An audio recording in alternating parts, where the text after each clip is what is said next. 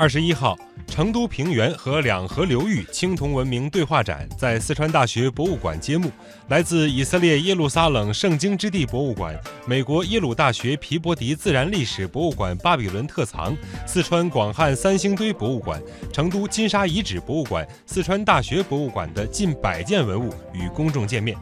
此次展出的文物囊括了从广汉三星堆发掘出土的青铜人像、玉石器及发掘手稿，到遥远的两河流域出土的楔形文字泥板文书、宝石材质的滚筒印章等。